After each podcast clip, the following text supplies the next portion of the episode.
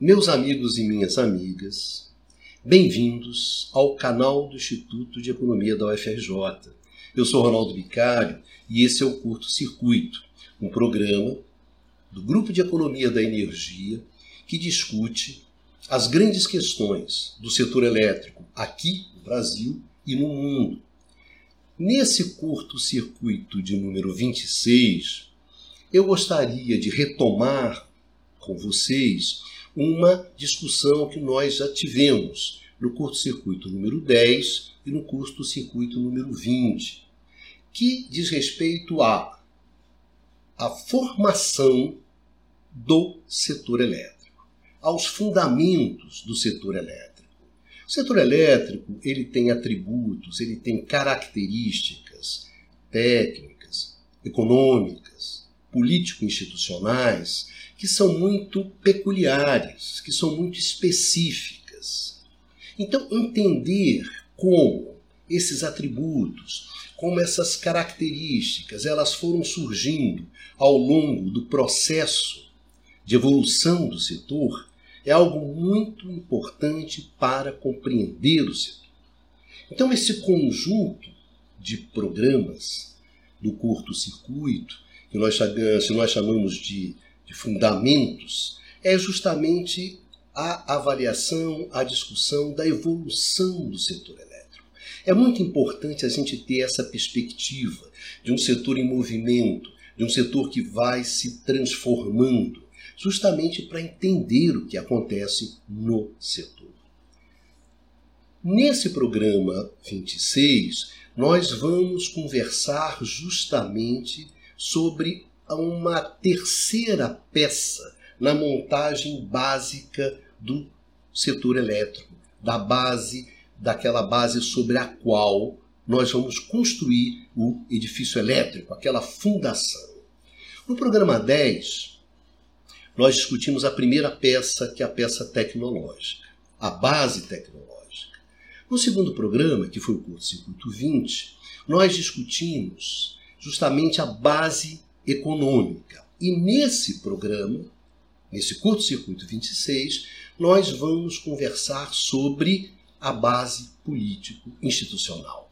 Enfim, a terceira peça desse quebra-cabeça que permite a gente compreender a formação daquela base tradicional do setor elétrico, onde os atributos técnicos, os atributos econômicos, os atributos político-institucionais, né, tão característicos desse setor, foram definidos.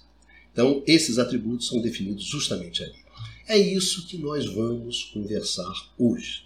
Então, para começar, vamos conversar, vamos discutir o pontapé inicial de como é que se dá essa montagem desse quebra-cabeça. Vamos ver como é que a gente começa a montar esse quebra-cabeça.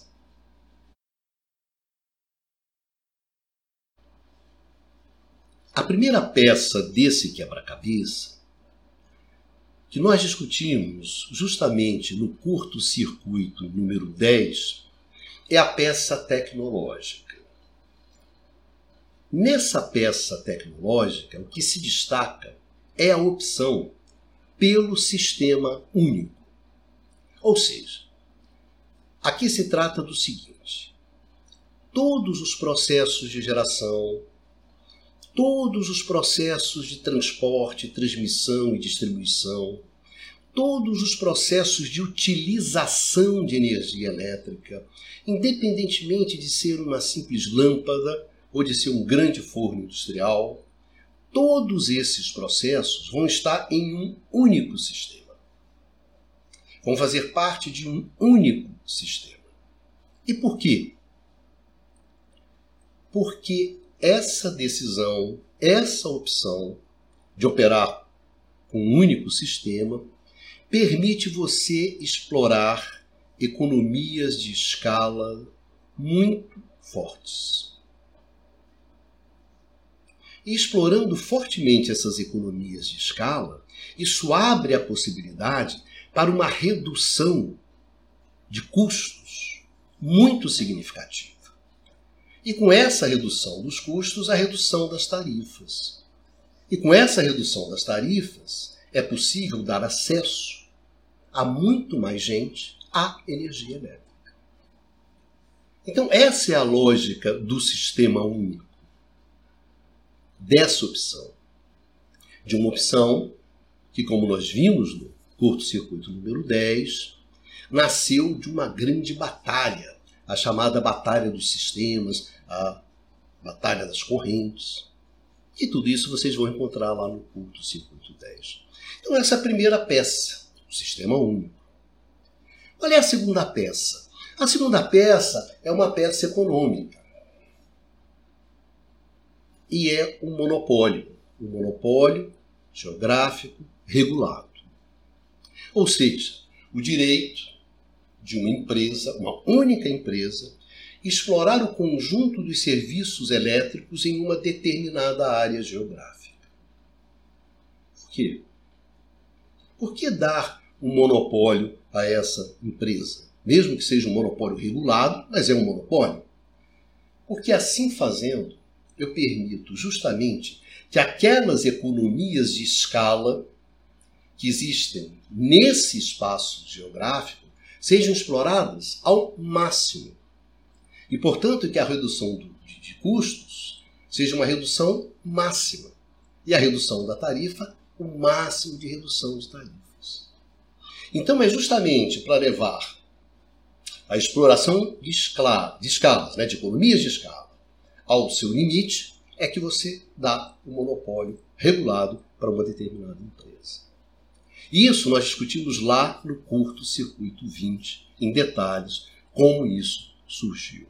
Então é a segunda peça, peça econômica.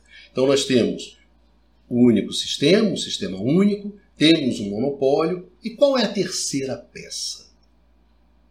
A terceira peça é justamente a peça político-institucional.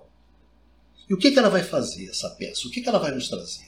Justamente a definição do papel do Estado nesse setor, nessa atividade econômica.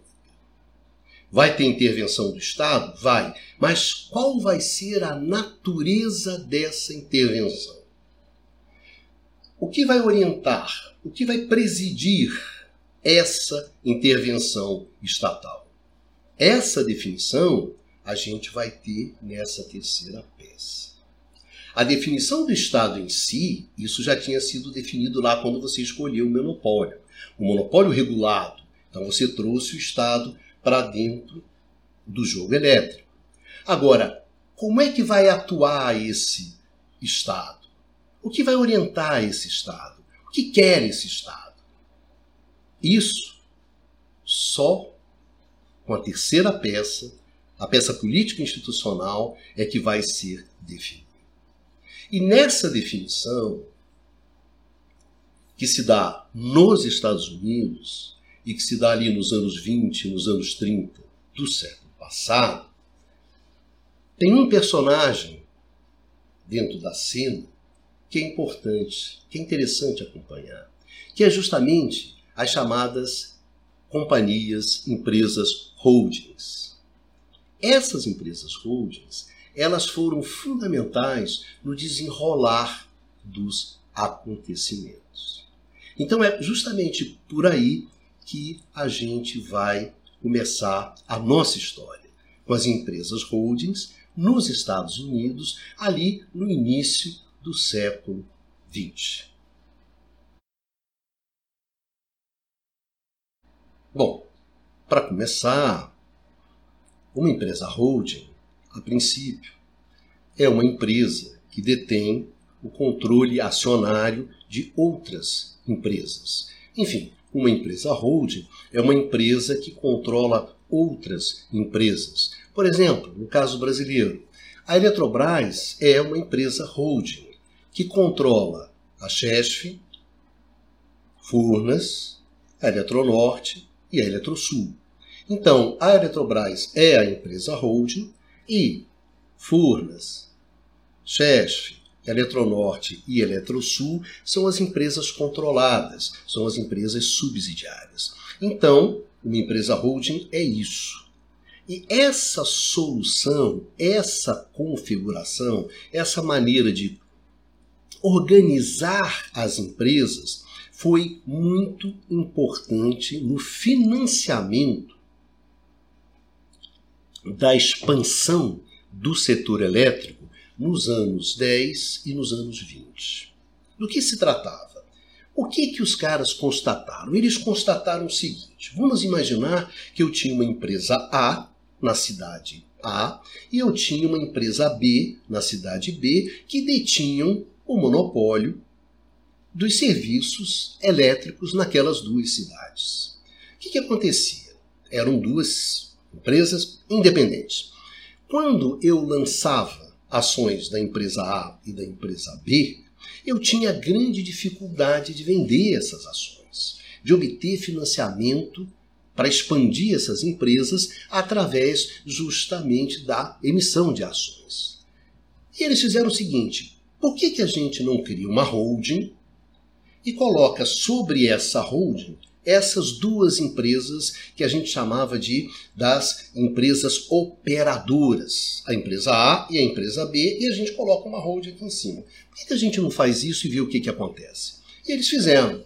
Qual foi o resultado? O resultado é que vender as ações da holding da empresa holding era muito mais fácil do que vender as ações das empresas operadoras, da A e da B individualmente. Poxa, peraí, a gente tem um caminho aqui. Então fizeram o seguinte: olha, nessa cidade aqui, eu tenho empresa A, eu tenho empresa B. Imagina mais duas cidades, com a empresa C e a empresa D. Então os caras fizeram assim: ah, então vamos repetir isso. Vamos fazer uma holding aqui que controla a empresa C e a empresa D, que são as duas operadoras, né? as duas empresas operadoras. Vamos tentar. Qual foi o resultado? Tiveram uma facilidade muito maior de vender essas ações da holding do que de vender as ações da empresa C e da empresa D. Tá bom. Então eu tenho a empresa A e a empresa B, controlada por uma holding. Eu tenho a empresa C e a empresa D, controlada por outra holding. Vamos fazer o seguinte: vamos fazer uma holding aqui em cima que controla a holding desse grupo da A e da B e a holding desse grupo aqui da C e da D. E vamos ver o que, que acontece. Rapaz, foi muito mais fácil vender as ações. Então, vamos fazer o seguinte: vamos, vamos fazer essas empresas holdings e dessa forma vamos conseguir aqueles recursos necessários para a gente financiar a expansão do setor elétrico e dessas empresas. Ok? Além do mais, tinha uma solução que era muito interessante, que era o seguinte. Quando eu tinha empresa A, eu tinha empresa B, e eu construía, né, eu criava uma holding que controlava essas duas empresas, a integração entre essas duas empresas, ou seja, a ideia, lembra, da expansão da escala de um sistema cada vez maior, mais amplo, era mais fácil de ser realizada. Então, a empresa holding, em termos organizacionais, ela ajudava a integração regional dos sistemas locais, ou seja, intra-estadual, e depois a integração entre estados. Então, isso era consistente com a ideia de você ir construindo sistemas cada vez maiores. Então, quando eu pensava em construir uma planta de geração, eu não pensava no mercado simplesmente da empresa A, da cidade A, ou da empresa B e da cidade B. Não, eu pensava na soma dessas, desses dois mercados. Então eu podia construir uma planta maior para atender não só uma cidade, mas duas cidades. Então essa lógica né, do sistema em expansão, que está no, lembra do sistema único, que está no coração do setor elétrico, essa lógica era facilitada implementar isso através das empresas holdings. Então o que, que acontecia? Você fazia a integração regional, você fazia a integração dentro do Estado e depois você começava a integrar cidades e empresas de estados diferentes. Então, a empresa holding, nesse sentido, ela foi um instrumento bastante vigoroso, bastante interessante no sentido do financiamento da expansão. Então, graças a essa solução organizacional, se você quiser, você conseguiu o quê? Você conseguiu mais escala, mais escopos, menores custos e menores tarifas. Ou seja, a gente foi naquela direção que a gente justamente estava é, é, é, apostando que o setor elétrico ia evoluir. E o que, que aconteceu? Nota bem, de 1922 até 1927, o número de empresas holding saltou nos Estados Unidos de 102 para 180. E o número das operadoras, que são essas empresas lá que detinham o monopólio, que estavam aqui embaixo, né, estava no, no monopólio geográfico, essas empresas operadoras caiu de 1.355 para 4.409. Então você teve um crescimento muito forte das empresas holdings, de tal maneira que em 1932, oito empresas holdings controlavam 75% dessa atividade econômica nos Estados Unidos. Nota bem, oito empresas. Oito empresas controlavam quase 80% do setor elétrico americano, que não é um setor pequeno. Para vocês terem uma ideia da força dessa questão das empresas holdings, em 1930, a Insul Utility Investment que era justamente a grande holding do Samuel em Sul, com um investimento de 27 milhões, o Insul controlava um conjunto de empresas que se espalhavam por 32 estados e tinham ativos da ordem de 500 milhões de dólares. Então, olha só, uma participação que o Insul tinha de fato de alguma coisa em torno de 27 milhões, ele controlava 500 milhões. E nota bem, um detalhe interessante: 32 estados. Isso em 1930. 32 estados. Então, aquela lógica do sistema, a gente começa a pensar: ué, será que isso está valendo? Porque a ideia do sistema, de você ampliar, é você construir empresas holdings com empresas operadoras que são contíguas para justamente construir um sistema. Será que em 1930 a gente tinha um sistema que interconectava o estado de Nova York até a Califórnia? Ou vários estados americanos em um único estado? Não, né?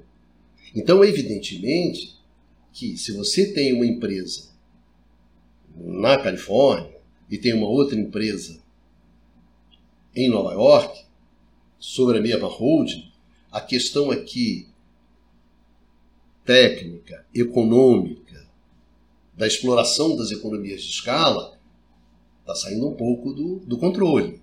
Ou seja, o jogo estava adquirindo uma dimensão o quê? Uma dimensão financeira. Essa que era a dimensão que estava adquirindo naquele momento deixava de ser uma questão técnica, deixava de ser uma questão econômica, para ir se constituindo em uma questão financeira. E aí que a gente começa a entrar na questão fundamental, que é o papel das holdings. O papel das holdings deixa de ser um papel positivo, de ser um esquema pelo qual você conseguia financiar a expansão do setor elétrico para se tornar num mecanismo, num esquema de especulação financeira. E a partir desse momento, a partir desse momento é que os fatos vão se acelerar e que os desenlaces, que as consequências e que a própria intervenção do Estado começa a se desenhar no horizonte. Então vamos dar uma olhada sobre a crise das holdings.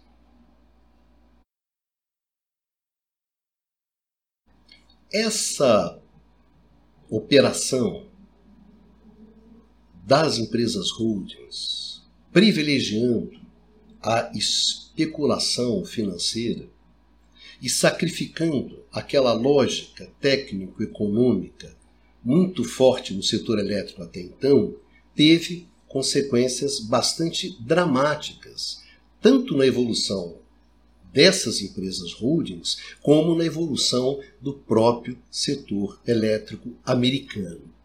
O que, que aconteceu?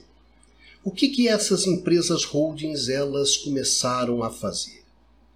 Você começou a observar uma valorização das ações dessas empresas holdings através da transferência de recurso das empresas operadoras que estavam aqui na base desse sistema organizacional para as empresas controladoras, via o pagamento de dividendos e via a remuneração de serviços superfaturados. Então, o que, que você começou a observar? Você começou a observar que havia uma transferência de recursos da base das empresas operadoras, que ao fim e ao cabo era o objeto fundamental do setor, porque na verdade eram elas, essas empresas prestadoras, é, elas, essas empresas operadoras, eram elas que prestavam o serviço, eram elas que precisavam de recursos para se expandir e continuar garantindo a prestação de serviços, você começou a observar que havia uma transferência. O recurso ia subindo. Saía dessas empresas operadoras e iam para as empresas controladoras, para as empresas holdings, nos seus diferentes e diversos níveis. Ou seja, o recurso saía aqui de baixo e ia subindo, ia subindo, ia subindo, ia sendo apropriado justamente por os níveis mais elevados dessas pirâmides que se tornou as empresas holdings. Isso através de pagamentos de dividendos, de pagamentos de dividendos. Não se, não se esqueça que as empresas holdings, elas controlavam, em termos acionários, as empresas operadoras. Então você pagava dividendos. Quando você pagava dividendos e quando você obtinha receitas de serviços, ou seja, a empresa operadora contratava serviços às empresas holdings. E na hora de pagar por esses serviços, esses serviços eles eram superfaturados. Então você tinha esse recurso. O que, que acontecia? As ações das empresas holdings elas ficavam muito valorizadas justamente por causa desses pagamentos de dividendos que você estava fazendo. Então, o que, que acontecia? A empresa holding decidia que ia lançar novas ações, e ações agora mais valorizadas. Só que acontecia que esse dinheiro que era arrecadado por essa emissão de novas ações ficava apropriado, era apropriado por quem? Por essas empresas controladoras. Então, de tal maneira que esse esquema você ia replicando ao longo de toda a pirâmide. Então você ia formando, você ia cada vez mais recapitalizando os dividendos iniciais ao longo de toda a cadeia.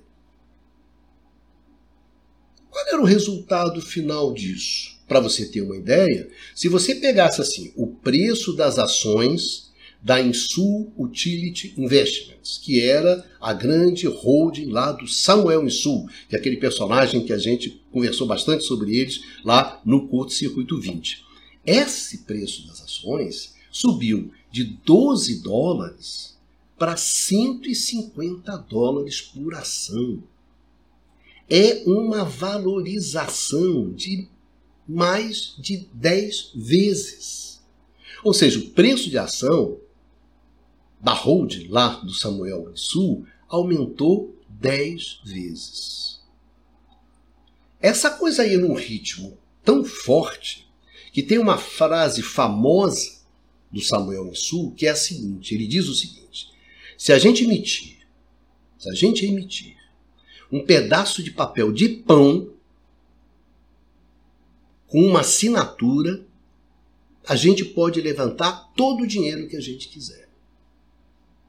Então por aí você tem a ideia do peso, da alavancagem que esse essas empresas holdings elas estavam em curso. Só que já em 1928 o Federal Trade Commissions ele inicia uma investigação sobre as empresas holdings. Nota bem, em 1928. E tem um parágrafo no relatório que essa comissão gerou sobre as empresas holdings que diz o seguinte: abre aspas. Palavras tais como fraude, engano, falsidade ideológica, desonestidade, abuso de confiança e opressão são os únicos termos adequados para se aplicar às empresas holdings. Então o bicho começou a pegar. Nota bem isso em 28. Em 1929 você tem a famosa crise de 29. E no centro dessa crise, as empresas holdings. É nesse momento, início dos anos 30, em particular na eleição de 1933, que vai surgir uma figura-chave no desenrolar dos acontecimentos, que é o candidato democrata, Frank Roosevelt, Frank Delano Roosevelt o FDK. Já durante a campanha, o Roosevelt ele sinaliza o jogo dele.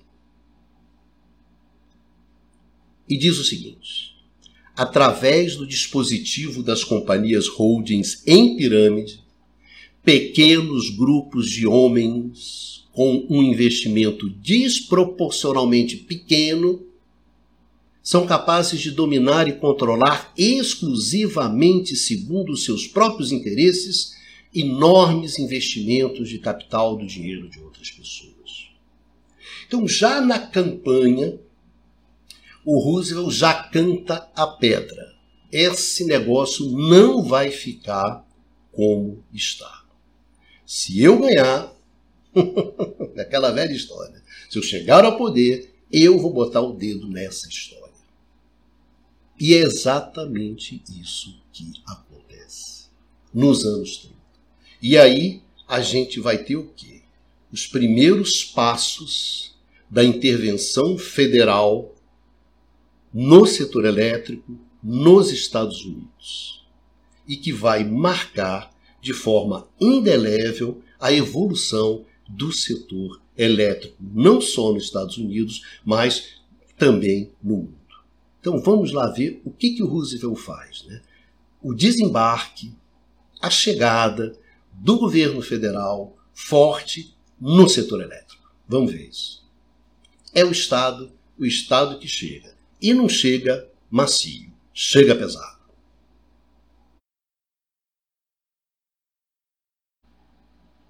A forte intervenção do governo federal americano no setor elétrico nos anos 30 essa intervenção ela vai ter dois caminhos. Um caminho é o caminho institucional, regulatório, institucional, e o outro caminho é o da intervenção direta, ou seja, governo federal atuando como gerador de energia elétrica, ou seja, diretamente na atividade.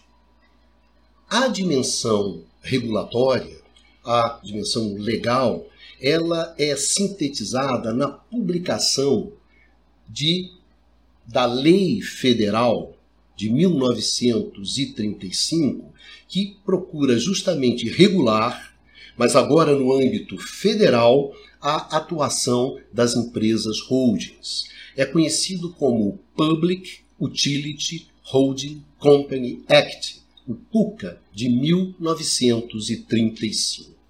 Esse é o marco legal mais importante da intervenção que o Roosevelt faz no setor elétrico americano.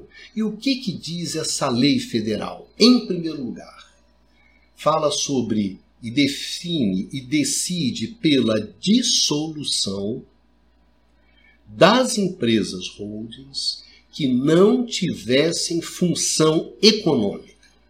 Essa é a primeira coisa. Se a empresa, se a junção das empresas, elas não tem uma lógica econômica, ou seja, aquela nossa velha lógica das explorações, das economias de escala e de escopo, então não tem sentido a existência dessa empresa holding. Em segundo lugar, um rígido controle sobre a contabilidade financeira das empresas. De tal maneira que a lei federal autoriza a Federal Power Commission a integrar as empresas operadoras em sistemas regionais, mas com base na eficiência técnica e não na especulação financeira.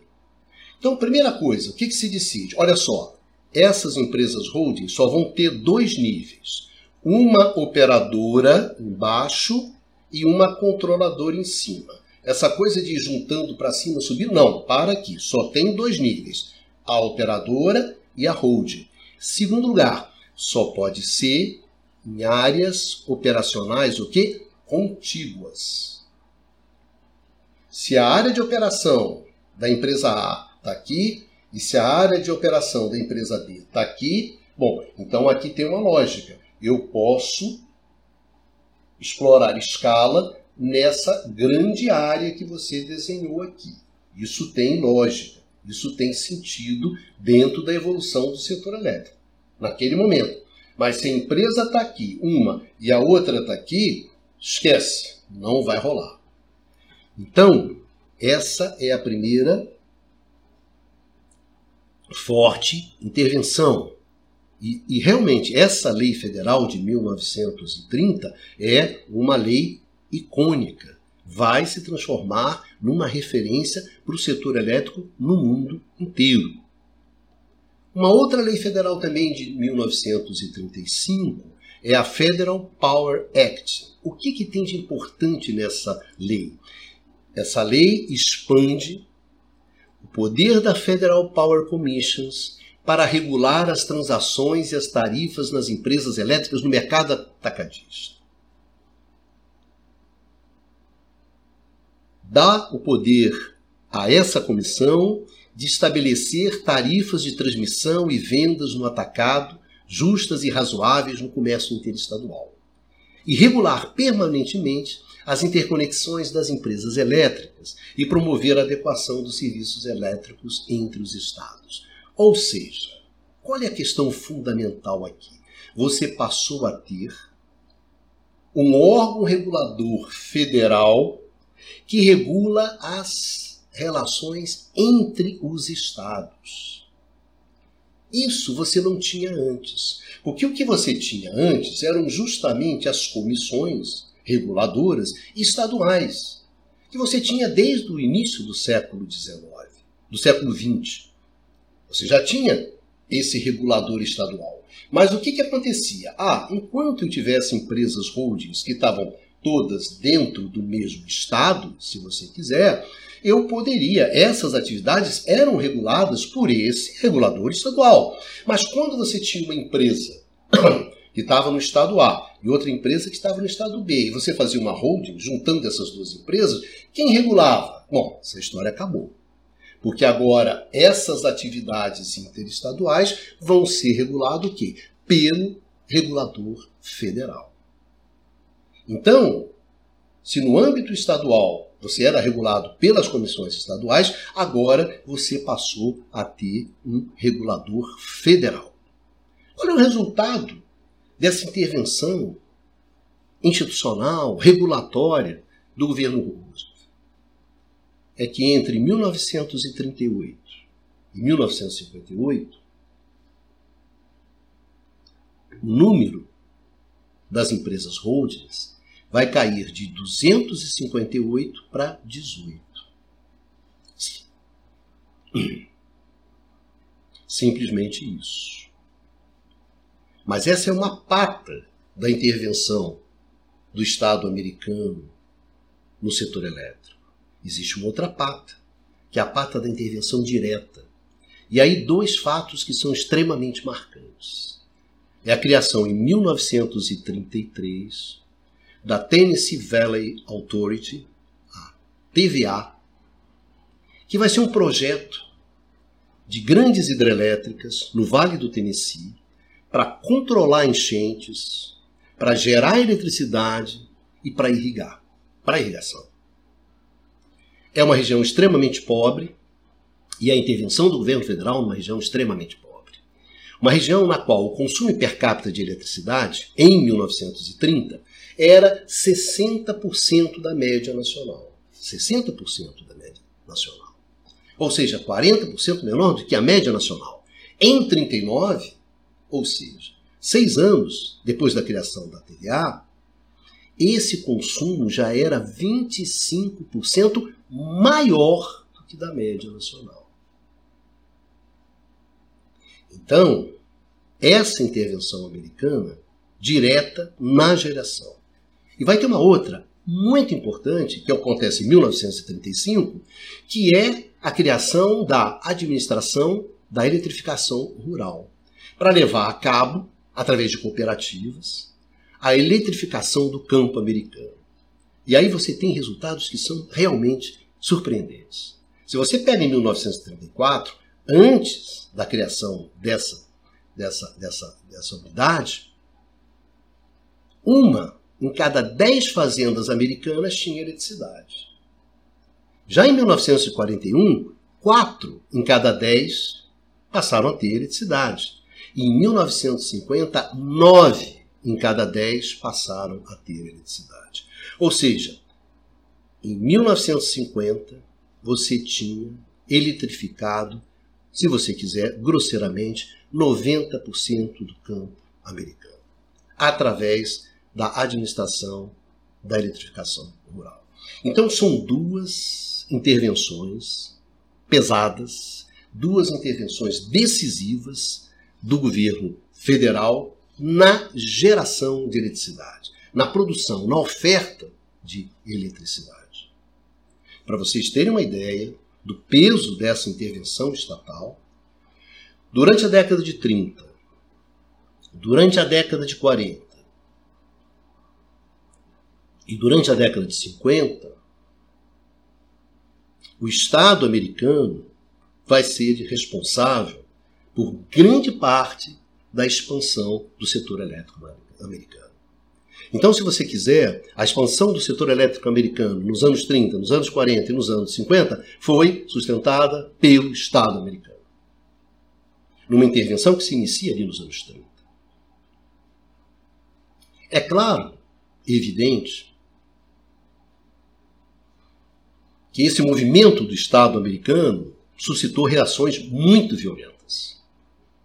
Muito violentas do mercado financeiro e das empresas holdings, que haviam se financiarizado fortemente.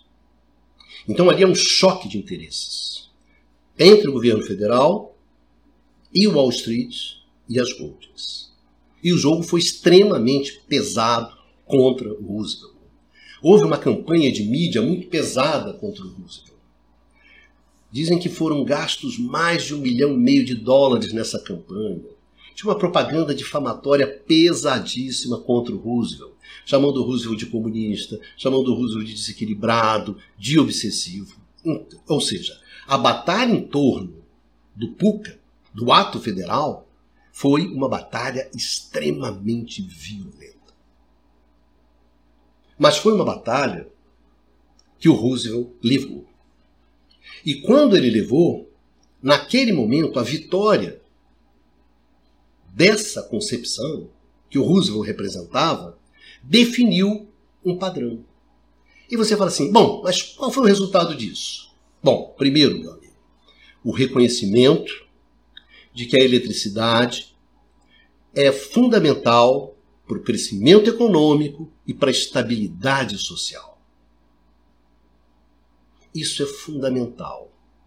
A ideia de que a energia elétrica é um bem, é um insumo essencial para o desenvolvimento econômico, para o bem-estar e para o conforto da sociedade. Portanto, é um bem essencial para a estabilidade econômica e para a estabilidade social. Energia elétrica não é uma mercadoria, não é um bem como outro qualquer. Ou seja, a essencialidade, a essencialidade da energia elétrica, a essencialidade desse insumo. É um insumo essencial. Ponto. Outra questão. A constatação da vulnerabilidade desse mercado às manipulações empresariais agressivas, como havia ocorrido com Samuel Sul.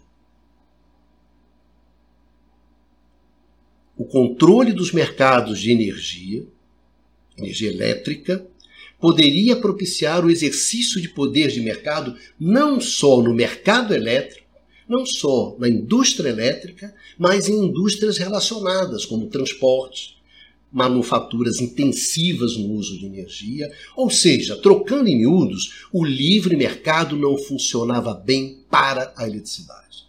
Havia falhas nesse mercado que eram falhas muito, mas muito pesadas. Portanto, era necessária a rigorosa regulação dessa atividade econômica pelo Estado.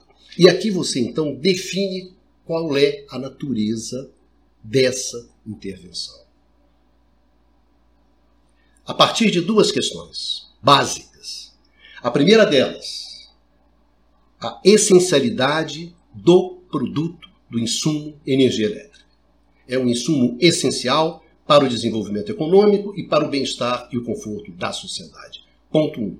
Segundo lugar, esse mercado, o mercado elétrico, é marcado pela excepcionalidade. Ou seja, é um mercado excepcional, é um mercado incomum, não é um mercado como os outros.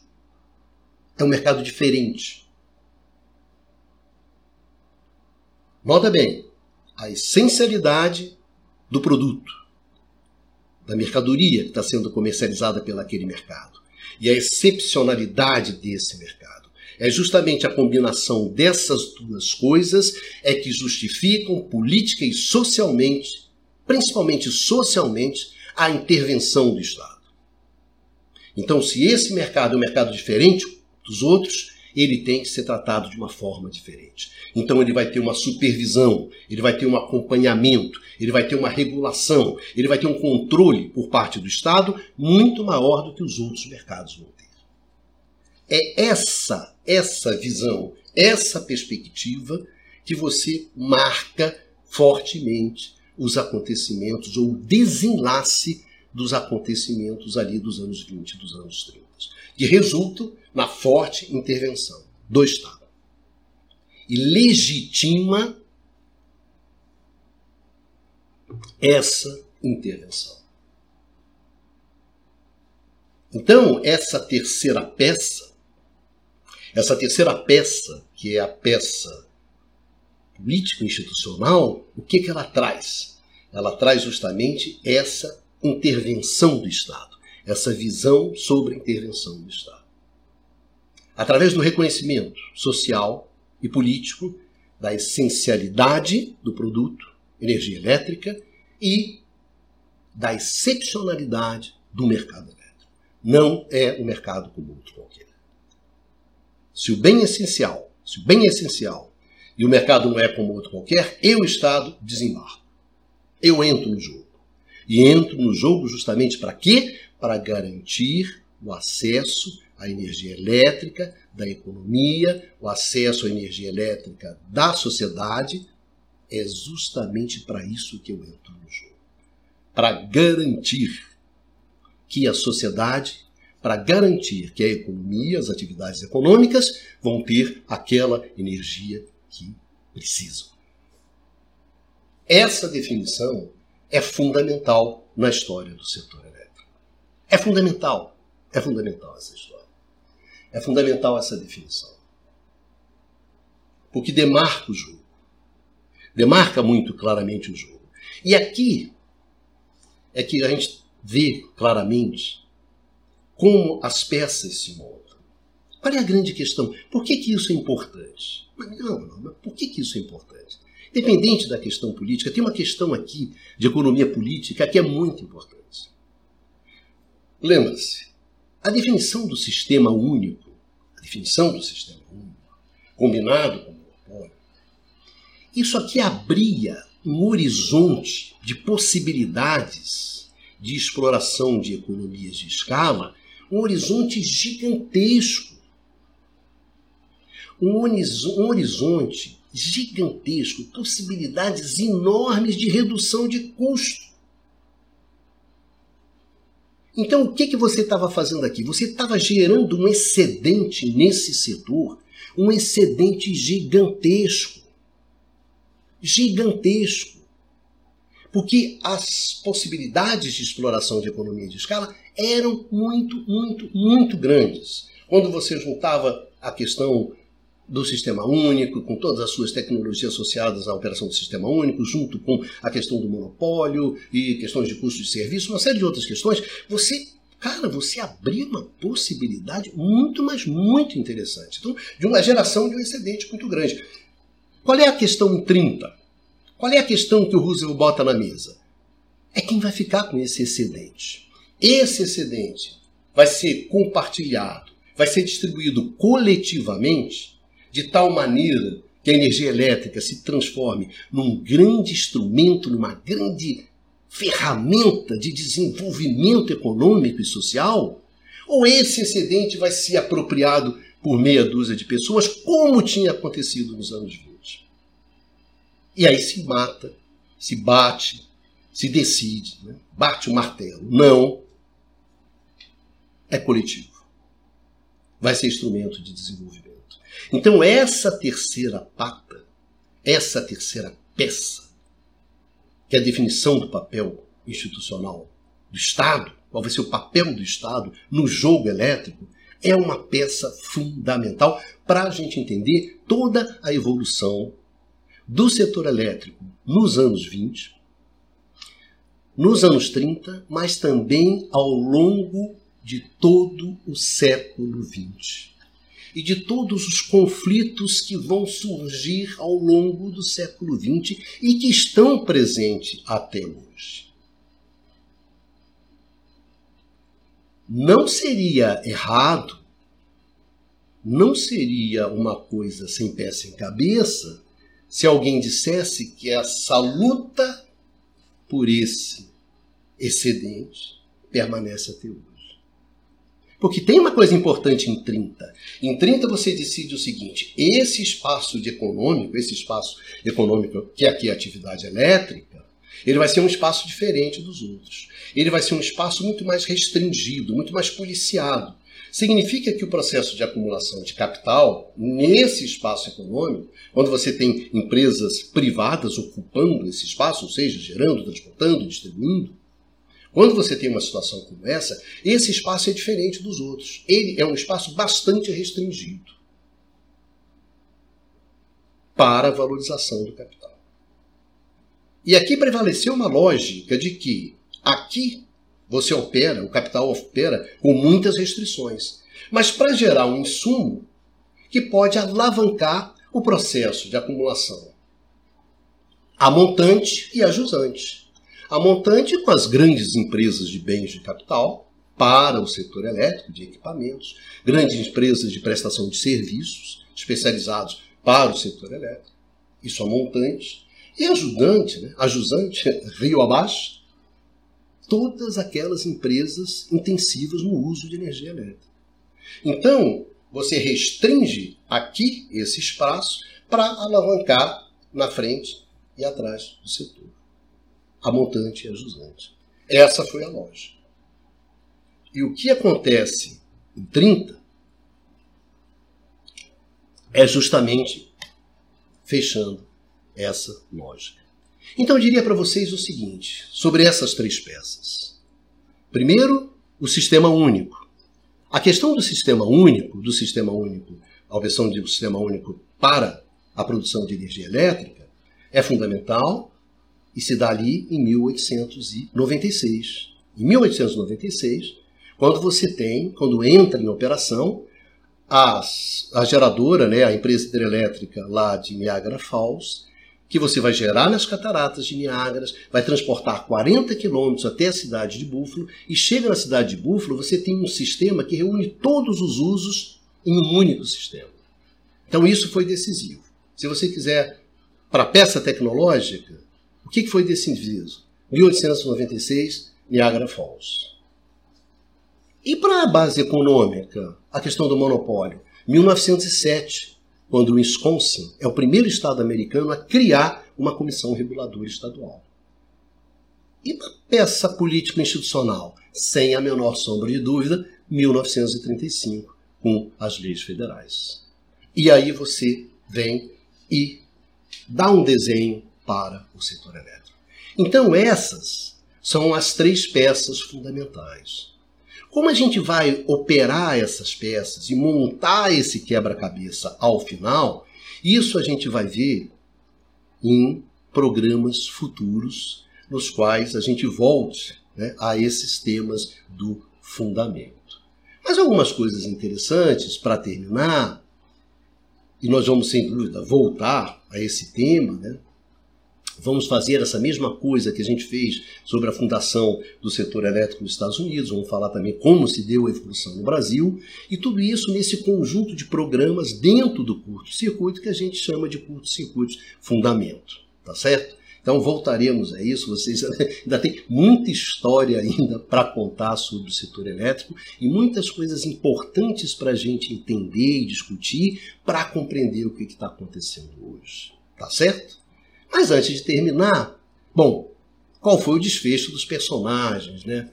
O do Samuel Insul foi o seguinte: o Samuel Insul ele morreu em 1938 no metrô de Paris sem poder voltar aos Estados Unidos. E ele se tornou assim um símbolo das manipulações financeiras criminosas que levaram ao crash da bolsa de 1929. Né? Tem uma frase famosa que o Thomas Edison, porque o Samuel Insul, como a gente viu lá no Curto Circuito 20, o Insul trabalhou com o Edison. E depois saiu da empresa do Edison e foi montar sua própria empresa lá em Chicago e começar a sua carreira brilhante. Né? O que o Edison disse para o Insul foi o seguinte: Olha só, Samuel, independentemente de que você faça, faça um brilhante sucesso disso ou um brilhante fracasso. Essa frase do Edison né, foi premonitória do que aconteceria com Samuel Insul, que talvez isso que é interessante sobre o Insul é que ele foi o homem de negócio mais poderoso na década de 20. E ele foi o bandido mais notório da década de 30. Né? Bom, se o valoroso Insul teve esse final, digamos assim, trágico, já o seu oponente, o seu grande oponente, que foi o Roosevelt, teve um destino bastante distinto desse. Né? Roosevelt ainda foi reeleito como presidente dos Estados Unidos mais três vezes, liderou o seu país na Segunda Grande Guerra, faleceu no poder. Roosevelt vai morrer no poder antes do final da guerra, vai ser substituído pelo Truman, e Roosevelt vai se tornar uma das maiores figuras da história americana. Né? Um dos maiores estadistas da história americana e, sem dúvida, um dos maiores estadistas na história do mundo quando a gente olha. Uma figura essencial, fundamental. Então, digamos que esses dois homens, né, o Samuel Insul e o Roosevelt, que tiveram papéis fundamentais na definição da evolução do setor elétrico, tanto nos Estados Unidos como no mundo, tiveram destinos bastante díspares, bastante diferentes. Muito obrigado aos nossos amigos, às nossas amigas que nos acompanharam até aqui nessa conversa e a gente se encontra aqui no canal do Instituto de Economia da UFRJ num próximo curto circuito. Vida que segue, vamos em frente e se cuidem.